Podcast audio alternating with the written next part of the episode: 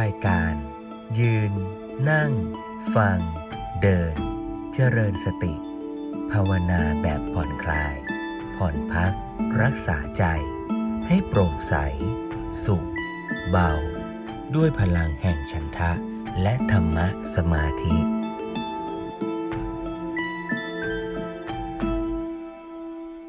มาทบทวนเรื่องความแตกต่างระหว่างสมถะกับวิปัสสนาหรือจิตภาวนากับปัญญาภาวนาแล้วต่อไปก็ทบทวนอีกแหละคือทบทวนเรื่องสมถะโดยเฉพาะอีกหน่อยคราวที่แล้วเราพูดถึงการทำจิตภาวนาโดยเลือกจากกรรมฐานสี่สิบอันนั้นก็คือเรื่องของการเจริญสมถะโดยเฉพาะอันนี้ก็ขอทบทวนคร่าวๆเพื่อจะได้เป็นพื้นความเข้าใจในการที่จะต่อโยงไปหาวิปัสสนาการเจริญสมถะนั้นโดยย่นย่อทำอย่างไรก็บอกว่าเลือกกรรมฐานอย่างใดอย่างหนึ่งในกรรมฐานสี่สิบนี่ที่พูดข่าวที่แล้วนี่ให้สอดคล้องกับจริตก็หลักเกณฑ์ก็ได้บอกไปแล้วว่าจริตอย่างไหนควรจะใช้กรรมฐานอย่างไหนแล้วก็กรรมฐานอย่างไหนจะให้ผลสำเร็จได้แค่ไหนเราก็มีเกณฑ์ในการเลือกเสร็จแล้วเราก็เลือกเอากรรมฐานอย่างใดอย่างหนึ่งในสี่สิบในฐานะที่ในในแง่ที่ว่ามันเป็นฐานเป็นที่ตั้งแห่งการทำภาวนาเราก็เรียกว่ากรรมฐานแต่กรรมฐานนั่นแหละเมื่อมาเป็นสิ่งที่จิตรับรู้เป็นสิ่งที่จิตใจกำหนดเราก็เรียกว่าเป็นอารมณ์เพราะนั้นเราก็พูดรวมกันไปเดี๋ยวพูดว่ากรรมฐานเดี๋ยวพูดว่าอารมณ์หรือบางทีก็พูดรวมกันไปว่าอารมณ์กรรมฐานเพราะฉะนั้นไม่ต้องงงทีนี้นอกจากเรียกอารมณ์กรรมฐานแล้วในแง่ที่มันเป็นตัวกำหนดที่เราจะใช้ต่อไปเป็นภาพถึงจะเข้าไปอยู่ในใจเนี่ยเราเรียกว่านิมิตเนี่ยเข้าใจว่าคงจะชัดแล้วแต่ว่ารวมความก็คือว่าเราเลือกเอากรรมฐานอย่างใดอย่างหนึ่งในกรรมฐานสี่สิบตามจริตตามเกณฑ์คัดเลือกที่ว่ามาแล้วหรือไม่งั้นก็ตามที่อาจารย์ท่านกำหนดให้อันนี้ก็ถ้าหากว่าเราไม่สามารถจะเลือกตามจริตได้เพราะอาจารย์ท่านเอาอย่างนี้มันก็แล้วไปอันนี้ก็ให้รู้หลักไว้อาจารย์เป็นอันว่าอาจารย์ท่านกำหนดให้ก็จบเรื่องไปเลยก็จะเอาตามจริตเลือกเองหรืออาจารย์กำหนดให้อะไรก็ตามก็ไปอ่านว่าตอนนี้ได้กรรมฐานมาแล้วเมื่อเลือกเอากรรมฐานมาอย่างหนึ่งก็เอามากำหนดให้จิตจับจิตจอสติกำหนดอยู่กับสิ่งนั้นเช่นอย่างบอกว่ากสิณเอาแผ่นผ้าสีเขียวสีแดงอะไรก็ได้มาทำเป็นวงเข้าขนาดเส้นผ่าศูนย์กลางประมาณฟุตหนึ่งแล้วก็เพ่งจ้องอยู่นั้นหรือว่ากำหนดลมหายใจหายใจเข้าออกก็ให้จิตเรียกว่าสติเนี่ยกำหนดอยู่กับลมหายใจก็ทำอย่างนั้นแหละเนี่ยกำหนดอยู่จนกระทั่งว่าเกิดเป็นนิมิตติดตาติดใจหมายความว่าภาพของกสิณคือสิ่งที่มองที่เป็นสีเขียวสีแดงนั้นหรือว่าลมหายใจที่เรากำหนดเนี่ยมันเข้าไปเป็นภาพอยู่ในใจของเราก็เรียกว่าเกิดเป็นนิมิตในใจขึ้นมาเป็นนิมิตติดตาติดใจไปเลยแล้วก็นิมิตนี้ก็จะเป็นขั้นๆอย่างที่บอกว่าเป็นนิมิตจนกระทั่งว่าเป็นนิมิตเป็นเพียงภาพที่อยู่ในเหมือนกับอยู่ในความจำของเราเนี่ยแม่นยำเราเรียกว่าเป็นปฏิภาคนิมิตนิมิตจำลองหรือภาพจำลองที่ประณีตยิ่งกับของจริงตอนนี้ที่เราบอกว่าได้อุปจารสมาธิเป็นสมาธิจวนเฉียดถ้าเฉียดเฉียดจวนจะแน่วแน่แล้วต่อจากนั้นเราก็เอาภาพนิมิตในใจที่อยู่ในใจของเราเนี่ยเป็นอารมณ์แทนในตัวของจริงที่อยู่ข้างนอกตอนนี้เราไม่ต้องไปคำนึงถึงในตัวกสิณข้างนอกที่เราเพ่งด้วยตาแล้วไม่ต้องไปคำนึงถึงลมหายใจแล้วเอานิมิตคือภาพในใจที่เกิดมาจากสิ่งที่เรากำหนดนั่นแหละเอามาให้จิตจับกำหนดอยู่ให้อยู่กับใจของเราเนี่ยแทนตัวอารมณ์กรรมฐานข้างนอกนั้นตอนนี้ก็กลายเป็นภาพนิมิตนี่เป็นอารมณ์กรรมฐานของเราแล้วเราก็ให้จิตของเราอยู่กับภาพนิมิตนั้นจนกระทั่งในที่สุดถ้าเราทำได้สำเร็จก็จะได้เป็นสมาธิขั้นที่สมบูรณ์เรียกว่าอัปปนาสมาธิ เมื่อถึงอัปปนาสมาธิเป็นสมาธิที่สมบูรณ์นั่นคือได้ฌานก็จะถึงภาวะจิตที่เรียกว่าฌานแล้วต่อจากนั้นเราก็บำเพ็ญเรื่องฌานนี่แหละให้สูงขึ้นไปตามลำดับขั้นจากฌานขั้นแรกที่บรรลุอัปปนาสมาธิขั้นต้นคือปฐมฌานก็ก้าวไปสู่ฌานที่สองที่สามที่สี่เรื่อยไปจากฌานที่สี่ซึ่งเป็นรูปฌานครบแล้วอ้าวจะลึกลงไปให้ไปสู่อรูปฌานอีกจนกระทั่งครบสี่เป็นสมาบัติแปดและเสร็จแล้วต้องการต่อไปในทางสมถะก็ไปเจริญอภิญญาอย่างที่พูดเมื่อกี้ว่าได้อภิญญาห้าก็เป็นอันนี้คือสมถะที่พูดมาทั้งหมดเมื่อทวนเรื่องการปฏิบัติบำเพ็ญสมถะโดยรวบรัดโดยย่นย่ออย่างนี้จะเห็นภาพรวมชัดแล้วทีนี้ก็จะโยงมาหาวิปัสสนาละว่าสมถะนี่จะโยงมาหาวิปัสสนาสัมพันธ์กับวิปัสสนาอย่างไรอันนี้เมื่อกี้อาตมาได้พูดไปทีแล้วบอกว่าวิปัสสนานั้นสติเป็นตัวเด่นในการทำงานแต่ต้องใช้สมาธิเหมือนกันถ้าสิ่งนั้นไม่อยู่แน่วแน่จิตไม่แน่วแน่กับสิ่งนั้นการมองการพิจารณาก็เห็นไม่คมไม่ชัดเจนยิ่งสิ่งที่ละเอียดอ่อนลึกซึ้งมากก็ยิ่งต้องใช้ความแน่วแน่ของจิตใจมากขึ้นนี่แหละคือตัวโยงวิปัสสนากับสมถะคือหมายความว่าเราต้องการให้จิตที่มันเป็นสมาธินั่นนะมาใช้ในการทำวิปัสสนาเพราะนั้นเราก็เลยเห็นคุณค่าของสมถะตอนที่ว่าสมถะนั้นมันทำให้จิตเป็นสมาธิแล้วจิตที่เป็นสมาธินี้เวลาเราเอามาใช้ปัญญาพิจารณาเราก็จะได้เห็นชัดเจนการที่เราต้องการสมาธิมาใช้ในวิปัสสนานี่คือตัวเชื่อมโยงจิตภาวนาเข้ากับปัญญาภาวนาหรือโยงสมถะเข้ากับวิปัสสนาก็หมายความว่าเราต้องการจิตที่เป็นสมาธินั้นมาเป็นบาดฐานในการทำงานของวิปัสสนานั่นเองจิตที่เป็นสมาธินั้นจะมีลักษณะสำคัญนอกจากความแน่วแน่หนึ่งเดียวเรียกว่ามีอารมณ์หนึ่งเดียวแล้วจิตนั้นมันจะเป็นจิตที่สงบแล้วก็แล้วมีลักษณะที่เรียกว่าผ่องใสบริสุทธิ์แล้วก็ที่สำคัญอย่างยิ่งคือเป็นกรรมนิยะกรรมนิยะก็คือเหมาะแก่งานเหมาะแก่การทำงานนั่นเองหมายความว่าจะเอาไปใช้ทำงานอะไรก็ได้อย่างที่เอาไปใช้ทำงานให้เกิดอภิญญาห้าก็เพราะว่ามันเป็นจิตที่เหมาะแก่งานมันเป็นจิตที่มีกำลังมากแล้วจะเอาไปใช้อะไรก็ใช้ได้ผลนั่นเองจิตที่เหมาะกับงานก็เป็นจิตที่ใช้ได้ผลดีที่สุดทีนี้ตอนนี้เราก็คือว่าต้องการที่จะให้จิตเนี่ยมีสมาธิควรแก่งานแล้วเราเอาไปใช้ประโยชน์ในการบำเพ็ญวิปัสสนาจิตที่เป็นสมาธินี้ที่ว่าเหมาะกับงานมันเป็นอย่างไรก็จะเป็นได้โดยอุปมาดูเหมือนว่าอาตมาจะได้อุปมาให้ฟังแล้วแต่ว่าอาจจะพูดซ้ำอีกหน่อยเช่นในแง่ที่หนึ่งก็มีกำลังมากได้อุปมาว่าเหมือนกับเราเนี่ยขึ้นไปบนยอดเขาแล้วก็มีน้ำถังขนาดใหญ่แล้วเราก็เทลงมาแต่เทนั้นอยู่บนยอดเขาไม่มีร่องมีทางให้น้ำกระจัดกระจายไปหมดน้ำมากมายก็ไม่มีกำลังเดี๋ยวเดียวเทลงไปแล้วหายแห้งไปหมดเลยแต่นี้ถ้าหากว่าเราขุดร่องหรือทำท่อทำรางให้ปล่อยน้ำถังใหญ่นั้นลงมาปรากฏว่ามีกำลังมากพัดพาสิ่งกีดขวางไปได้นี่คือลักษณะจิตใจที่ว่า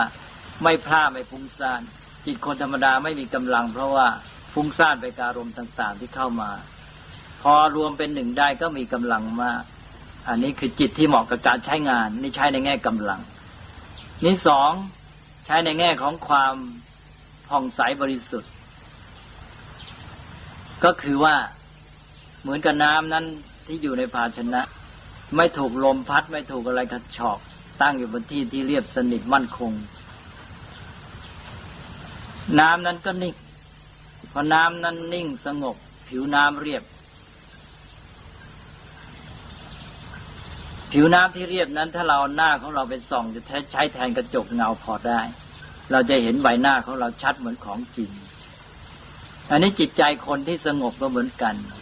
ก็จะเป็นจิตใจที่นอกจากจะสบายแล้วก็คือว่ามองเห็นด้วยปัญญาพิจารณาอะไรต่ออะไรได้ชัด แต่ที่ชัดยิ่งกว่านั้นก็คือว่าพอน้ำสงบนิ่งแล้วเนี่ยถ้าน้ำนั้นมีตะกอนอยู่ตะกอนนั้นมันจะตกหนอนก้นตอนที่น้ำยังกระชอกอยู่นั้นขุ่นมัวตะกอนขึ้นมามองอะไรก็ไม่เห็นพอน้ำนิ่งตะกอนตกลงไปหมดแล้วน้ำใสก็มองเห็นในน้ำนั้นชัดเจนหมดมีปลามีกรวดมีทรายอะไรก็เห็นก็เหมือนกับจิตของเราเนี่ยที่ว่าปั่นป่วนฟุ้งซ่านเดือดร้อนวุ่นวายอยู่เนี่ยมองอะไรก็ไม่ชัดเจนแต่พอว่าได้สงบนิ่งแล้วก็จะมีความผ่องใสมองอะไรก็ชัดเจนเพราะนั้นเหมาะกับการใช้งานทางปัญญาแล้วก็อย่างที่อาตมาว่าเมื่อกี้เหมือนกับว่าเราทำงานจะมองอะไรให้ชัดก็ต้องให้สิ่งนั้นน่ะถูกตรึงอยู่กับที่อย่างมั่นคงอย่างเราจะดูจุลินทรีย์ด้วยกล้องจุลทรรศน์เราก็ต้องมีตัวแท่นแล้วก็มีตัวจับที่จะให้สิ่งนั้นอยู่กับที่อย่างแน่นหนามั่นคงนี่ก็ทำให้ปัญญาทำงานได้ชัดเพราะฉะนั้นจิตที่เป็นสมาธินี้ก็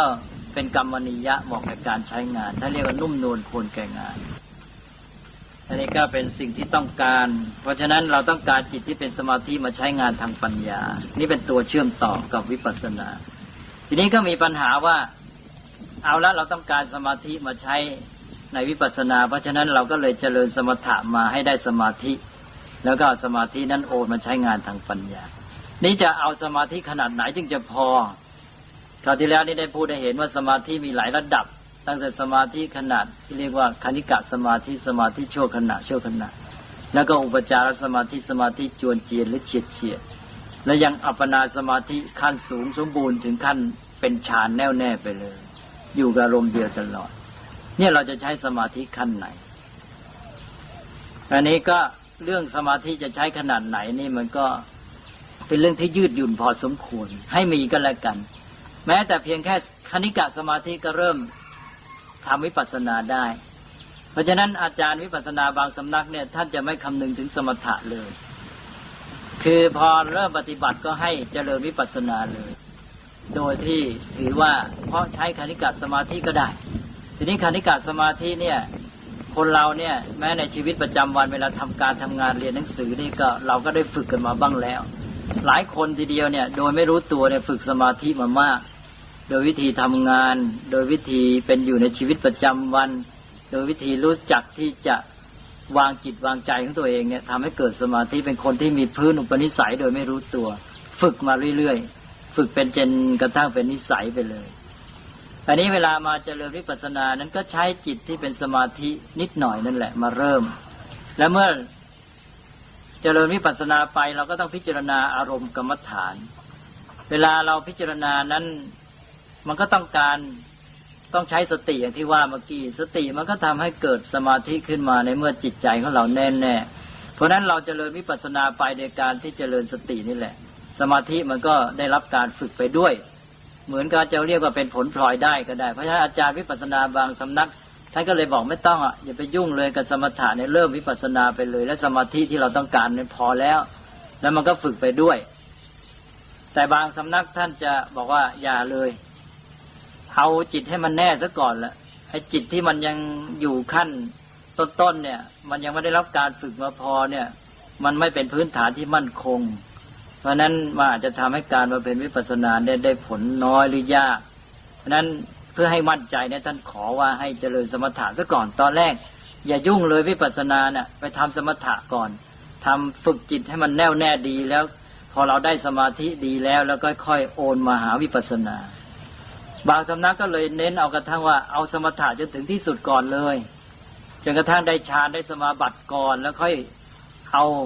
ฌานสมาบัตินั้นมาเป็นฐานมาหาวิปัสสนาต่อไปก็หมายความว่าใช้จิตที่เป็นสมาธิกันถึงขั้นที่บริบูรณ์เต็มที่เลยเป็นอัปปนาสมาธิ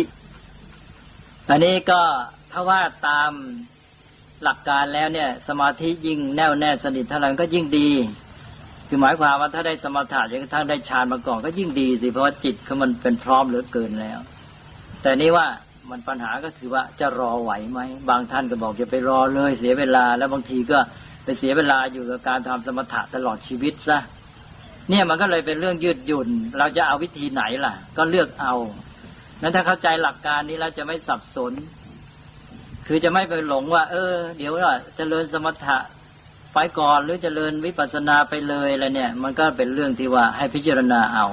หรือเป็นเรื่องของสำนักเป็นเรื่องของอาจารย์มันเป็นทางเลือกที่ยืดหยุ่นแต่เมื่อเลือกอย่างไหนก็ต้องยอมรับจุดอ่อนของทางเลือกนั้นด้วยอย่างเลือกว่าเจริญวิปัสสนาทันทีก็จิตที่เป็นสมาธิก็ยังไม่พร้อมเท่าไหร่ก็ต้องยอมรับการที่ว่าจิตเนี่ยอาจจะหย่อนในเรื่องสมาธิความพร้อมในทางสมาธิไม่พอหรือถ้าหากว่าไปเอาทางสมถะให้จบก่อนก็ต้องรอไปนานซึ่งไม่แน่ว่าชีวิตนี้จะจบหรือเปล่าฌานสี่ก็เลยไม่ต้องมาเพ็ญวิปัสสนากันอันนี้ก็แล้วแต่จะเลือกมันก็ไปรู้หลักการแล้วก็ไม่น่าจะมีปัญหาอะไรไม่ต้องมาถกมาเถียงกันเราก็ดูว่าเราเนี่ยจะเอาอย่างไหนมันก็เป็นเสรีภาพของเราที่จะเลือกได้แต่อย่างไรก็ตามแม้แต่ว่าไปได้ฌานสูงสุดเป็นจิตสมาธิเจนอัปปนาแล้วเนี่ยเรื่องสมาธิในจิตเป็นอัปปนาก็คืออยู่กับอารมณ์เดียวอยู่เรื่อยๆทีนี้เวลามาทำวิปัสสนาเนี่ยมันจะต้องพิจารณาอารมณ์ที่มาปรากฏเฉพาะหน้าตลอดเวลาเพราะฉะนั้นอารมณ์มันจะไม่ใช่เป็นอันหนึ่งอันเดียวจะเป็นอันหนึ่งอันเดียวอยู่เฉพาะหน้าเฉพาะหน้าเพราะฉะนั้นท่านจึงบอกว่าเมื่อทำสมถะไปจนได้ฌานแล้วเนี่ยเมื่อจะมาเจริญวิปัสสนาก็อาศัยสภาพจิตที่มันมีความสามารถมีความพร้อมนั่นแหละแต่ไม่ได้ต้องอยู่ในอัปปนาสมาธินั้นไม่ได้อยู่ในฌานต้องถอนจิตออกจากฌานซะก่อนเวลาจะทำวิปัสสนาก็ออกจากฌานมาแล้วก็มาพิจารณาอารมณ์ต่างๆโดยจิตที่มีสมาธิพอสมควรแต่ว่ากำลังฌานที่มันบำเพ็ญมาอย่างดีเนี่ยมันช่วยอยู่เต็มที่เลยมันเป็นฐานที่ทำให้จิตของเราเป็นจิตที่พร้อมเต็มที่เอาแล้วไปอ่านว่าถึงแม้จะได้ฌานไปแล้วท่านก็ยังบอกว่าเวลาวิปัสสนาแล้วก็ต้องออกจากฌานนั้นมาแต่ว่าเราเรียกว่าใช้ฌานนั้นเป็นบาทเป็นฐานแก่วิปัสสนานี่ขอให้เข้าใจอย่างนี้อันนี้ได้บอกเมื่อกี้นี้บอกว่าเป็นนั้นว่าเราใช้สมาธินั้นแน่นอนจะใช้สมาธิขนาดไหนระดับไหนก็อีกเรื่องหนึ่งท่านก็เลยบอกว่าการบำเพ็ญเรื่องสมถะวิปัสสนาเนี่ยซึ่งเป้าหมายอยู่ที่วิปัสสนาแน่นอนจุดสุดยอดอยู่ที่นั่นแต่วิธีปฏิบัติเนี่ยทำได้หลายแบบแม้แต่หลักการในพระไตรปิฎกก็ยังแยกให้เราเลือกได้แบบว่าเอาสมถะนำหน้าคือประเพณสมถะให้ดีก่อนทำสมาธิให้แนบแน่นก่อนก็ได้อย่างนี้เรียกว่าสมถะนำหน้าวิปัสสนาตามหลังเรียกชื่อเป็นภาษาพระว่าสมถะปุพพังคมวิปัสสนาวิปัสสนาโดยมีสมถะนำหน้าทีนี้อาจจะใช้วิธีประเพณวิปัสสนาไปก่อนคือวิปัสสนาไปแล้วก็สติมันก็ช่วยในการฝึกสมาธิไปเองสมาธิก็ตามมาด้วยแม้กระทั่งว่าบางท่านนี่จบวิปัสสนาได้สำเร็จมรรคผลแล้วไปเจริญสมาธิที่ตนยังอ่อนอยู่นั้นเพื่อจะให้ได้พกฌานก็ยังได้อันนี้ก็จะเป็นวิธีปฏิบัติแบบที่สองเรียกว่าเอาวิปัสสนานำหน้าสมถะตามหลังและเรียกว่าวิปัสสนาปุพพังคมสมถะแต่ว่าสมถะที่มีวิปัสสนานำหน้าหรือจะบำเพ็ญควบคู่กันไปทำทั้งสมถะและวิปัสสนาทำกันไปคู่เคียงกันไปก็ได้ท่านเรียกว่ายุคานัตถะสมถะวิปัสสนาแล้วก็ยังมีวิธีปฏิบัติอันที่สี่ซึ่งจะเน้นในเรื่องวิปัสสนาซึ่งในที่นี้อาตมาจะไม่พูดถึงก็เอาละให้เห็นว่าเรื่องของความสัมพันธ์ระหว่างสมถะกับวิปัสสนานี้ยืดหยุ่นมากถ้าพูดโดยหลักการก็คือจะเอาสมถะนำหน้าวิปัสสนาตามหลังก็ได้วิปัสสนานำหน้าสมถะตามหลังก็ได้มาเป็นคู่เคียงกันไปก็ได้อันนี้อาตมาคิดว่าเพียงแค่นี้ก็ชัดเจนแล้วเรื่องความสัมพันธ์ระหว่างสมถะกับวิปัสสนาพอเข้าใจชัดเจนแล้วอาตมาว่าเห็นจุดเชื่อมโยงดีแล้วพอจุดเชื่อมโยงดีแล้วคราวนี้ก็จะพูดถึงวิปัสสนาต่อไปอันนี้ก็คือเข้าสู่หัวข้อที่ว่าเมื่อกี้จากจิตภาวนาสู่ปัญญาภาวนาหรือจากสมถะสู่วิปัสสนาสู่วิปัสสนาสู่วิปัสสนาตอนนี้เราก็จะมาพูดถึงเรื่องปัญญาภาวนาหรือวิปัสสนากันละเอาละขอทำความเข้าใจกันว่าต่อแต่นี้พูดเรื่องวิปัสสนาอันนี้เรื่องวิปัสสนาตอนนี้ก็จะพูดถึงหลักทั่วไปก่อนหลักทั่วไปของวิปัสสนาเป็นยังไงก็ต้องพูดถึงความหมายอีกทีก็เน้นคราวที่แล้วก็พูดไปแล้วความหมายของวิปัสสนาเทียบกับสมถะคราวนี้จะพูดถึงวิปัสสนาโดยเฉพาะก็พูดความหมายซะอีกทีหนึ่ง วิปัสสนานั้นแปลตามตัวตามรูปศัพท์แปลว่าการเห็นแจ้งก็คือปัญญาที่เห็นแจ้งสิ่งทั้งหลายตามเป็นจริงหรือปัญญาที่เห็นแจ้งสิ่งทั้งหลายตามที่มันเป็นนี่แหละวิปัสสนาอันนี้ก็มีการให้ความหมายเพื่อให้ชัดยิ่งขึ้นอีกเพื่อให้ศัพท์หรือถ้อยคำเนี่ยมันโยงไปถึงตัวสภาวะหนักแน่นยิ่งขึ้นแต่ว่าเห็นแจ้งสิ่งทั้งหลายนั้นบางทีท่านจะใช้คำว่าเห็นแจ้งสังขารบางทีก็ใช้คำว่าเห็นแจ้งอารมณ์เพราะว่าเวลาเอาสังขารนั้นมาพิจารณาอยู่เฉพาะต่อหน้าเรามันก็กลายเป็นอารมณ์ของจิตของเราก็บอกเห็นแจ้งอารมณ์อารมณ์จะเป็นรูปเสียงกลิ่นรสอะไรก็ได้เข้ามาทางไหนก็ได้เห็นแจ้งอารมณ์โดยเป็นนามรูปนี่คือหมายความว่าเห็นตามสภาวะที่มันเป็นที่ว่าเห็นแจ้งตามเป็นจริงหรือเห็นแจ้งตามสภาวะตามที่มันเป็นนั่นคืออย่างไรในที่นี้ก็เท่ากับบอกกำหนดลงไปว่าเห็นแจ้งโดยเป็นนามรูป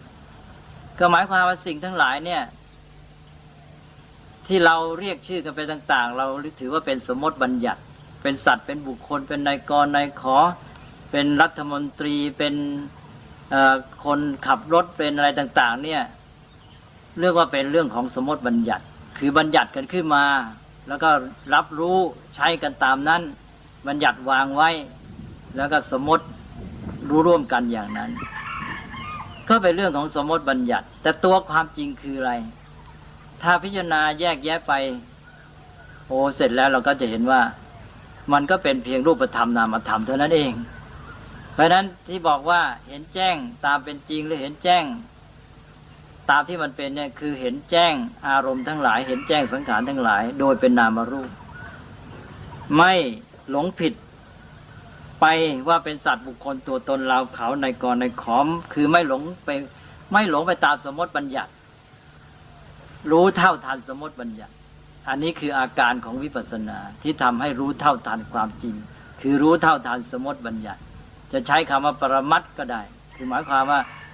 รู้เท่าทันสมมติบัญญัติก็ไม่ติดในสมมติบัญญัติก็รู้เข้าไปถึงปรมัตถ์คือความหมายที่แท้จริงอย่างสูงสุดอันนี้ก็เป็นการที่พยายามให้ความหมายของวิปัสสนามันคมชัดเข้มขึ้น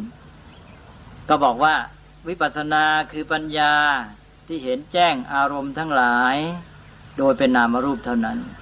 นี่ก็คือรู้เท่าทันสมมติบัญญัติไม่หลงติดไปตามนั้นนะโอ้เขาเรียกชื่ออย่างนั้นได้สมมติเราเป็นตำแหน่งนั้นชั้นนั้นอะไรแต่ไรไม่หลงไปตามสมมติบัญญัติเหล่านั้นแม้กระทั่งเป็นสัตว์บุคคลตัวตนเราเขาเรียกเป็นหญิงเป็นชายเป็นอะไรต่างๆก็รู้ทันจนกระทั่งที่สุดได้เห็นว่าอ๋อมันก็เป็นนามรูปเท่านั้นเองนี่เห็นจนกระทั่งถึงพื้นฐานความจริงก็ถ้าจะใช้คำสมัยปัจจุบันก็บอกว่าเห็นแจ้งโลกและชีวิตตามเป็นจริงเป็นเพียงนามธรรมรูปธรรมไม่หลงสมมติบัญญัติทีนี้อีกในหนึ่งท่านก็ให้บอกว่าเห็นแจ้งอารมณ์ทั้งหลายหรือเห็นขันธ์ห้าทั้งหลายโดยอาการที่เป็นอนิจจังทุกขังอนัตตาเอาละที่ว่าเป็นนามรูปนั้นยังลึกเข้าไปอีกคือที่เป็นนามรูปเป็นสิ่งต่างๆเป็นสภาวะรูปธรรมนามธรรมนั้นมันเป็นสิ่งที่มีการเกิดขึ้นตั้งอยู่ดับไปมีการเปลี่ยนแปลงตลอดเวลาคงอยู่ในสภาพเดิมไม่ได้ไม่เป็นตัวเป็นต้นเป็นไปตามเหตุปัจจัยอันนี้ก็นี่ก็คือเรื่องของวิปัสสนาซึ่งการที่ว่าไม่เที่ยงไม่คงที่ไม่เป็นตัวเป็นตนเป็นไปตามเหตุปัจจัยเนี่ยเราเรียกว่าไตรลักษณ์เพราะนั้นวิปัสสนานี่ก็เลยไปสัมพันธ์กับไตรลักษณ์อย่างมากทีเดียวการบำเพ็ญวิปัสสนานี่จะทำให้เราเห็นไตรลักษณ์ถ้าพูดอีกอย่างหนึ่งก็คือว่าวิปัสสนาที่ทำให้เห็นไตรลักษณ์นี่พูดภาษาง่ายๆแต่ว่าจะขยายความหมายก็บอกว่าปัญญาเห็นแจ้งขันธ์ห้าขันธ์ห้าก็คือนามรูปหรือสังขารจะใช้คำไงดิ้นได้เท่านั้นเห็นแจ้งอารมณ์ทั้งหลายเห็นแจ้งขันธ์ห้าเห็นแจ้งนามรูปเห็นแจ้งโลกและชีวิตเห็นแจ้งสังขารใช้ได้ทั้งนั้นโดยอาการที่เป็นอนิจจังทุกขังอนัตตาโดยอาการที่ไม่เที่ยงคงอยู่ในสภาพเดิมไม่ได้ไม่เป็นตัวเป็นตนแต่เป็นไปตามเหตุปัจจัยอันนี้ก็เป็นเรื่องของความหมายของวิปัสสนาความหมายนี่มันส่องหลักการอะไรไปในตัวเสร็จเอาละเมื่อได้ความหมายแล้วต่อแล้วทีนี้ต่อไปหลักทั่วไปของวิปัสสนาประการต่อไปก็คือ เวลาเราจะพิจารณาอะไรก็ตามเราก็ต้องเอาสิ่งนั้นมาให้จิตของเรานี่ดูแต่ดูด้วยตาปัญญาให้มาอยู่ที่จิตของเราอยู่ต่อหน้าจิตของเราเหมือนกับเราจะมองอะไรพิจารณาเราก็ต้องมาวางมือข้างหน้าอันนี้ก็ให้สิ่งนั้นมาอยู่กับจิตกับใจของเราเนี่ยสิ่งที่มาให้จิตเรารับรู้นี่ได้บอกแล้วเรียกว่าอะไรเรียกว่าอารมณ์และอารมณ์นั้นในฐานะที่เป็นที่ตั้งแห่งการทำงานภาวนานี้เป็นที่ตั้งแห่งการทำงานวิปัสสนาเราเรียกว่าอะไรได้บอกในคราวที่แล้วบอกว่าสิ่งที่เราเอามาให้เป็นที่ตั้งแห่งการทำงานของภาวนาเรียกว่ากรรมฐานอย่างคราวที่แล้วนี่เราพูดถึงสมถะเราก็มีกรรมฐานสี่สิบเราเอาอารมณ์มาเป็นที่ตั้งการทำงานภาวนาของสมถะสี่สิบอย่างคราวนี้วิปัสสนาก็มีกรรมฐานเหมือนกันก็มีอารมณ์เหมือนกันก็คือว่าเราจะต้องเอาสิ่งนั้นมาให้จิตของเราเนี่ยได้กำหนดจับและใช้ปัญญาพิจารณาดูเราก็เลยมาถึงเรื่องอารมณ์ของวิปัสสนาหรือกรรมฐานของวิปัสสนาเช่นเดียวกับที่เรามีกรรมฐานของสมถะชั้นใดเราก็มีกรรมฐานของวิปัสสนาชั้นนั้นแต่ว่ากรรมฐานของวิปัสสนาก็คงไม่เหมือนกับกรรมฐานของสมถะเพราะว่าเพ่งความมุ่งหมายคนละอย่างอันนี้ตัวกรรมฐานหรืออารมณ์ของวิปัสสนานี้เอาอะไรมาเอาอะไรมาใช้เอามาให้จิตกำหนดตาปัญญาดูอ้าวก็จะบอกต่อไปท่านเรียกว่าอ้ออย่าเพิ่งไปลึกซึ้งเลยเอาง่ายๆก่อนไม่มีอะไรเลยรูปธรรมนามธรรมนี่เองอารมณ์กรรมฐานของวิปัสสนาหรือกรรมฐานของวิปัสสนาก็คือรูปนามหรือนามรูปรูปธรรมนามธรรมทั้งหลายก็คือสิ่งทั้งหลายทุกอย่างเนี่ยที่มันเป็นแค่ตัวสภาวะก็หมายความว่าอะไรก็ได้ทุกอย่างนี่เป็นอารมณ์ของวิปัสสนาได้หมดเพราะเป็นรูปธรรมนามธรรมแล้วก็ท่านก็กำกับไว้ด้วยบอกว่าต้องรูปธรรมนามธรรมที่เป็นปัจจุบันเท่านั้นที่กำลังเกิดขึ้นเป็นไปอยู่อดีตไม่เอาอนาคตไม่เอาก็เลยจำกัดลงไปอีกบอกว่าอารมณ์ของวิปัสสนาหรือกรรมฐานของวิปัสสนาก็คือสิ่งที่คือรูปนามที่กำลังเป็นไปอยู่เฉพาะหน้าหรือรูปนามที่เป็นปัจจุบันเพราะฉะนั้นเราพูดอีกจำนวนหนึ่งบอกว่าวิปัสสนานี้กำหนดอารมณ์ปัจจุบันเพราะรูปนามนั้นก็มาเป็นอารมณ์ที่จิตกำหนดแล้วก็เลยเรียกว่าอารมณ์แล้วมันเป็นปัจจุบันก็คือสิ่งทั้งหลายเนี่ยสิ่งทั้งหลายนี่ที่มันเป็นปัจจุบันนี้เราเรียกว่าปัจจุบันธรรมคำว่าธรรมนี่มันคำกลางๆที่หมายถึงทุกสิ่งทุกอย่างก็คือเราพูดว่านามรูปนามรูปก็คือนามธรรมรูปธรรมทั้งนามธรรมรูปธรรมนั้นพูดกันไปให้ช้าทำไมว่าพูดแต่ธรรมตัวเดียวก็พอแล้วเพราะฉะนั้นคำว่าธรรมนี้ก็รวมหมดทั้งรูปธรรมและนามธรรมเมื่อกี้เราบอกว่านามรูปก็คือนามธรรมรูปธรรมอ้าวแล้วนามธรรมรูปธรรมพูดให้สั้นไปอีกก็เหลือธรรมตัวเดียวนี้ก็หมายความว่าธรรมก็คือสิ่งทั้งหลายนี่แหละเอามาให้วิปัสสนาพิจารณาแล้วต้องเป็นธรรมที่เป็นปัจจุบันก็เลยเรียกว่าปัจจุบันธรรมก็วิปัสสนาก็กำหนดปัจจุบันธรรมไอ้ปัจจุบันธรรมนี่เข้ามาให้จิตของเรากำหนดเราก็กลายเป็นปัจจุบันอารมณ์หรืออารมณ์ปัจจุบันเข้าใจว่าแยกได้แล้วหรือเปล่าถามว่าปัจจุบันธรรมก็พูดโดยไม่เกี่ยวกับตัวเราไม่เกี่ยวกับจิตใจของเราคือสิ่งทั้งหลายเป็นของมันอย่างนั้นที่กำลังเป็นไปอยู่เราเรียกว่าปัจจุบันธรรมทีนี้ปัจจุบันธรรมนั้นเราเอามาเป็นสิ่งที่จิตของเรากำหนดก็กลายเป็นปัจจุบันอารมณ์หรืออารมณ์ปัจจุบันอันนี้เป็นอันว่าวิปัสสนานั้นกำหนดอารมณ์ปัจจุบันคือรูปนามที่เป็นปัจจุบันเพราะนั้นอาตมาจะพูดว่าวิปัสสนากำหนดอารมณ์ปัจจุบันหรือวิปัสสนากำหนดนามรูปที่เป็นปัจจุบันหรือวิปัสสนากำหนดธรรมะที่เป็นปัจจุบันก็แล้วแต่พูดเข้าใจว่าผู้ฟังเมื่อรู้พื้นฐานอย่างนี้แล้วก็เข้าใจเป็นอันหนึ่งอันเดียวกันอ้าวทีนี้นี่มันก็เลยกลายเป็นเรื่องง่ายเป็นอันว่าวิปัสสนานี่พูดง่ายๆก็สิ่งที่มาเป็นกรรมฐานก็คือรูปธรรมนามธรรมที่กำลังเป็นปัจจุบันคืออารมณ์ปัจจุบันนี้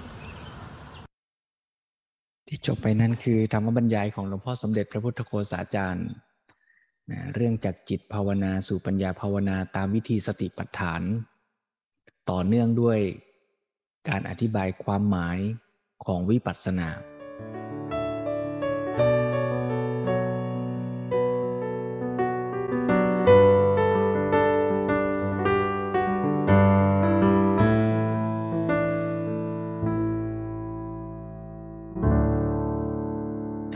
ี่เรียนตามรอยพุทธธรรมเมื่อวานนี้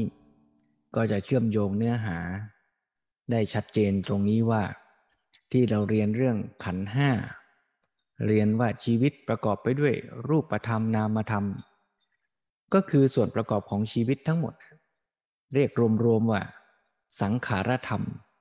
คือธรรมที่เกิดจากการปรุงแต่งเกิดขึ้นก็คือชีวิตเราและโลกทั้งหมดที่มาเกี่ยวข้องกับเรา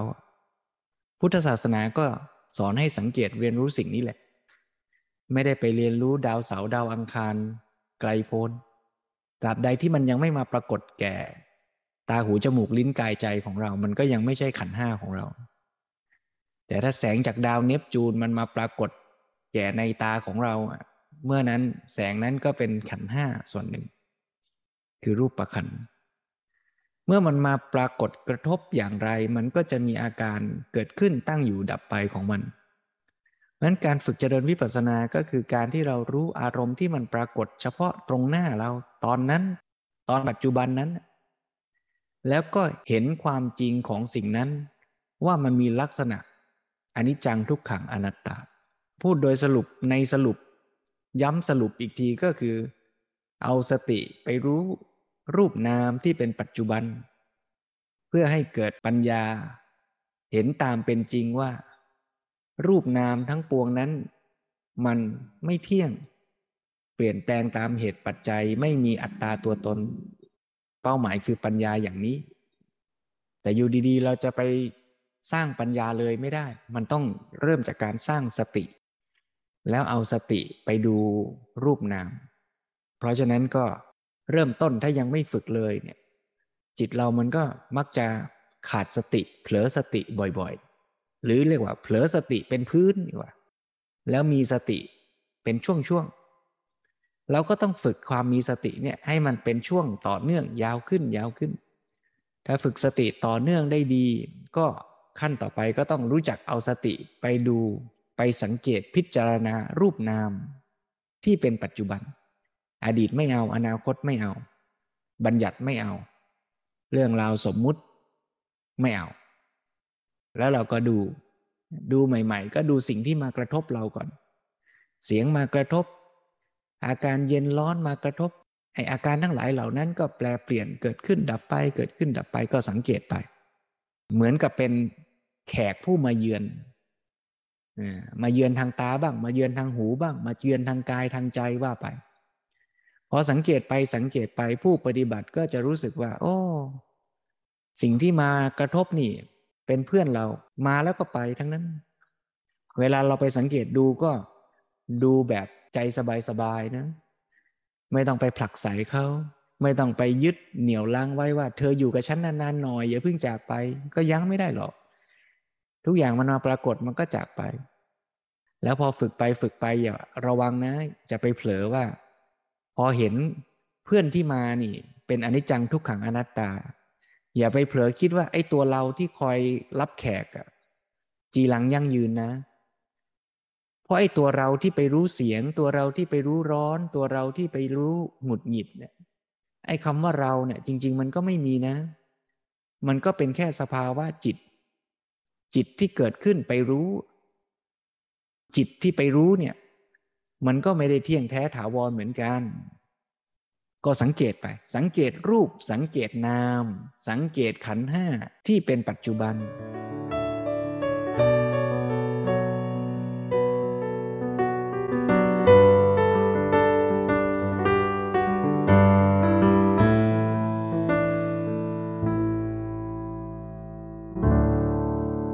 เรามาฝึกเจริญสติกำหนดรู้รูปนามที่เป็นปัจจุบันร่วมกันในอิริยาบถยืนก็ได้เดินก็ได้นั่งก็ได้ขอให้มีสติรู้รูปนามที่เป็นปัจจุบัน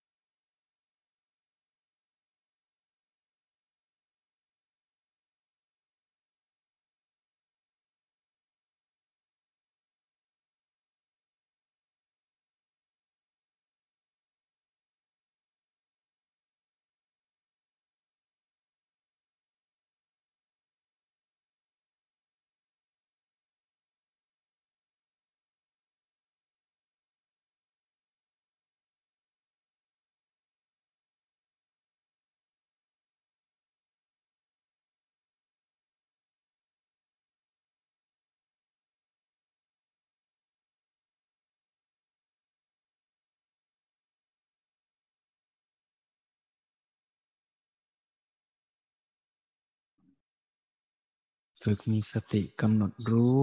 อาการที่ปรากฏเฉพาะหน้าไม่ต้องไปสั่งบังคับว่า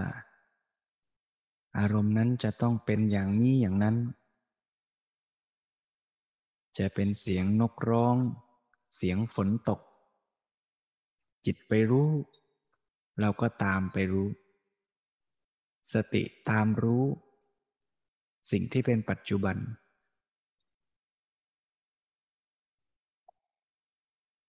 รู้สบายสบาย